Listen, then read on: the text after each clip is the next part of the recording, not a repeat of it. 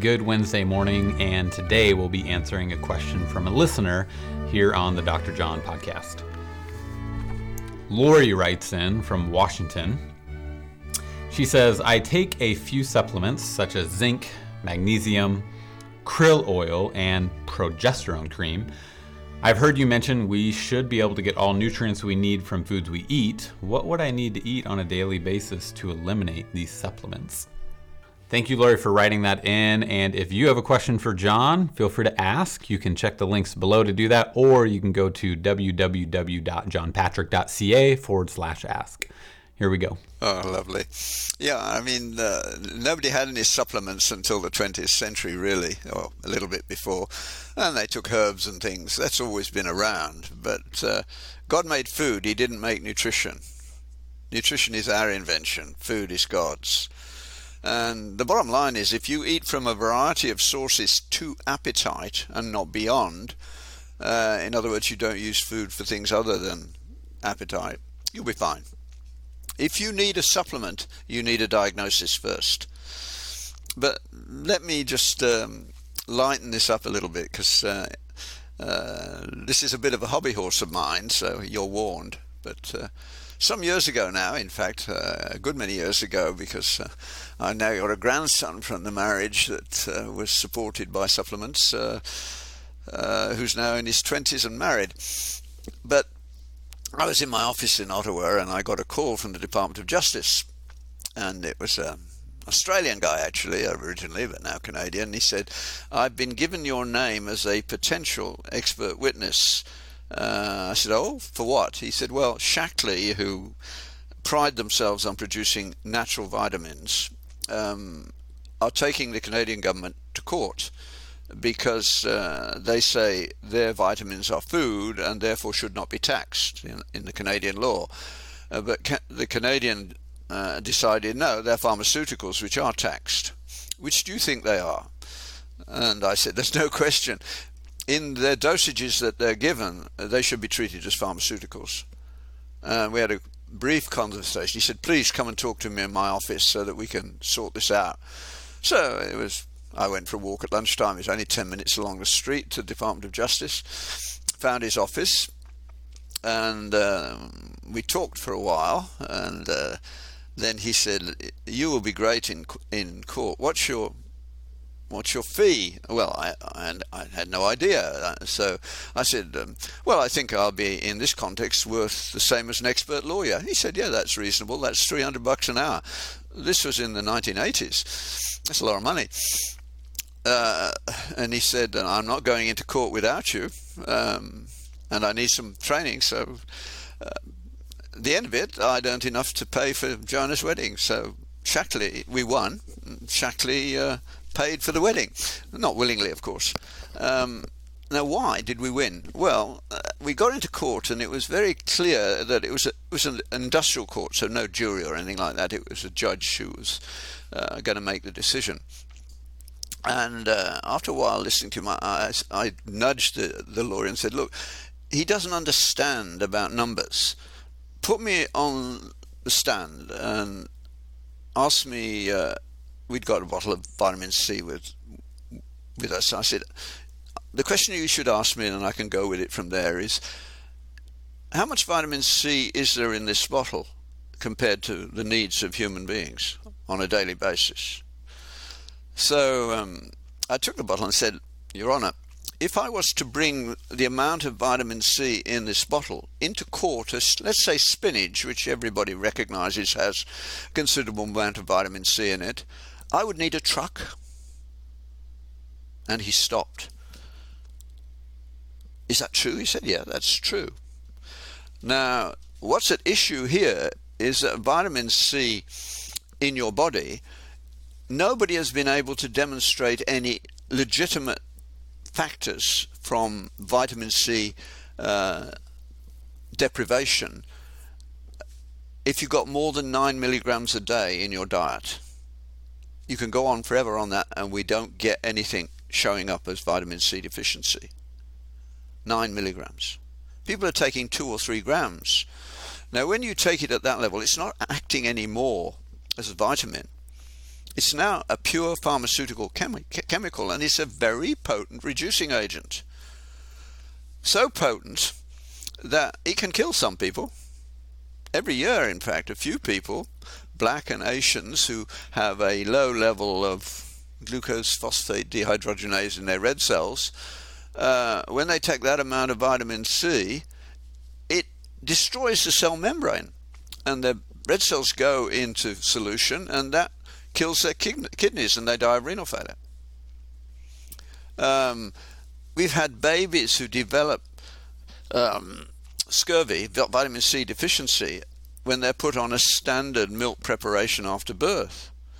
Because then the mothers are consuming all this vitamin C, the body has to get rid of it. So it stokes up the enzyme system, the P450 system, to maximum to destroy the vitamin C because it's dangerous. So the baby, of course, is living in that environment in the, the womb. When it, when, when it comes out, it gets put on a normal vitamin C, but its P450 system has also been ramped up. So it gets scurvy on a normal vitamin C intake until that all settles down. That's been described. And I could go through almost all the supplements that are sold and uh, come up with some nasty complication that has occurred at some point or another. Um, now, fortunately, we won on that occasion. That was enough uh, for him to see, yeah, I understand now that the amounts are so different that we can de- we should accept the government's uh, putting them in the pharmaceutical category and therefore taxed. That the, the the market is billions of dollars a year in North America, so there's a lot of money. Um, and then, praise the Lord, Shaklee appealed. So he did it again. Uh, now, this time they made a big mistake. They put a technician on the stand. And I said, uh, We've got them now. Uh, ask him what the starting point is for the vitamin C in a Shaklee bottle. And I knew what he had to say. He had to say corn syrup because all the vitamin C in the world, pretty well, or the vast majority of it, is made by one company, uh, and uh, everybody else buys it from them, and they make it from corn syrup. It's very hard to extract vitamin C. It's easy to make it. Um, so, uh, what does it mean? We could go on from that. So, so he went through, and the next question: How many steps are there? And I forget. Well, there are a dozen or more and so the, the, the lawyer was able to go that far very easily and show that this is uh, ridiculous. And I said, no, we have to talk about the label claim because it's never on the bottle. Because if they put it on the bottle, they'd be in court on other grounds. But they always give you, they, that's why they have all this stuff on YouTube and elsewhere that's separate from the actual item you're buying. So when it says natural rosehip vitamin C on a Shaklee bottle, the lawyers have determined that the natural only modifies the immediately proximate word, which is which is rosehip or whatever it is. The vitamin C is not modified by the natural; it's bought uh, and put in as a pure chemical. So the natural bit, they have to have a pinch of whatever it is to meet their label claim, but that's all. It's a it's a scam. So and there's too much of this in this area because everybody knows about nutrition. Uh, they think. Well, they don't. They know about food, what they like to eat and what they don't, and they're conned into thinking they know more than they do. In, in the work that I did with malnutrition, for instance, uh, the group that I worked with, the key step forward was realizing that even protein can be poisonous to a malnourished child because they've turned down everything to minimal function.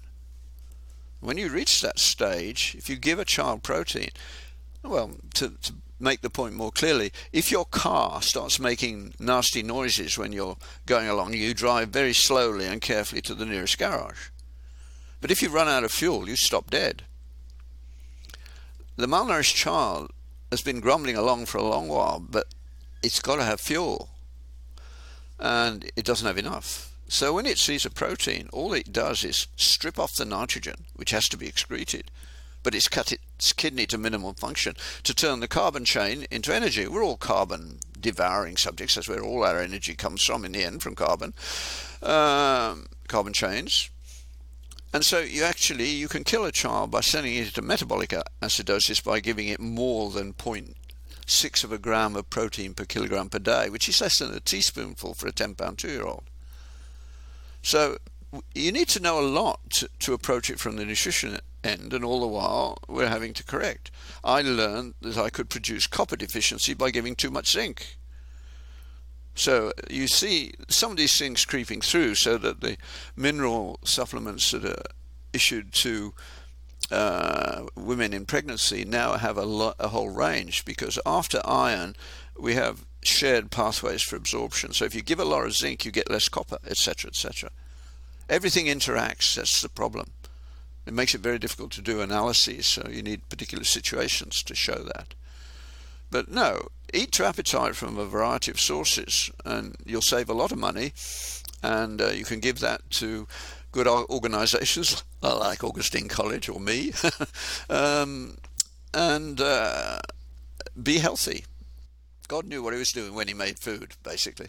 So, to this woman, Lori, you would say stop taking these vitamins and take another look at what you're eating on a daily basis?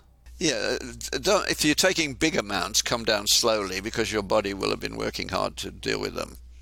But mm, so don't stop. If you're taking grams of vitamin C, don't stop overnight because you've your kidneys, your liver's working like the clappers to get rid of it. So an ordinary vitamin C intake would not be enough you're setting yourself up for problems. I should have added at the end of the last one that when you need a supplement, which you can do if you have a, a metabolic disorder, the amounts that you need can be astronomical. So, for instance, there's a very rare disorder of zinc absorption, and in order to treat it, you have to give 10 times the amount or more that you would normally give, enough to make you and me sick but it's what that child needs because they don't have the transport system to take it in. So, uh, and there are there are quite a lot of things that are treated by uh, vitamins, but then you need more at that point. There are vitamin deficiency disorders. Uh, I'm not saying there aren't, but they're better treated by having better food than by um, fussing around with supplements. I mean, some of them have been good, like adding iodine to salt got rid of goiter due to iodine deficiency. You don't have to bother. And putting vitamin A in one or two things will uh, avoid vitamin A deficiency around the world. But uh, we put uh, some vitamin D into milk in Canada because you have about a square inch of skin showing in the winter basically we could get enough vitamin D from sunshine during the summer and in fact most of the year for many of us. I hope that helps. It is more nuanced, but when you come to, if you need it, you have a disease and you need to get that disease sorted out for the treatment to be proper. So if you find all of a sudden that you take a supplement and you feel much better, you better find out why. Thank you guys so much for watching. We hope you enjoyed this. If you are enjoying it, feel free to leave a review or subscribe on YouTube. If you have a question for Dr. John, you can check the links down below or you can go to www.johnpatrick.ca forward slash ask. We'll see you guys next week.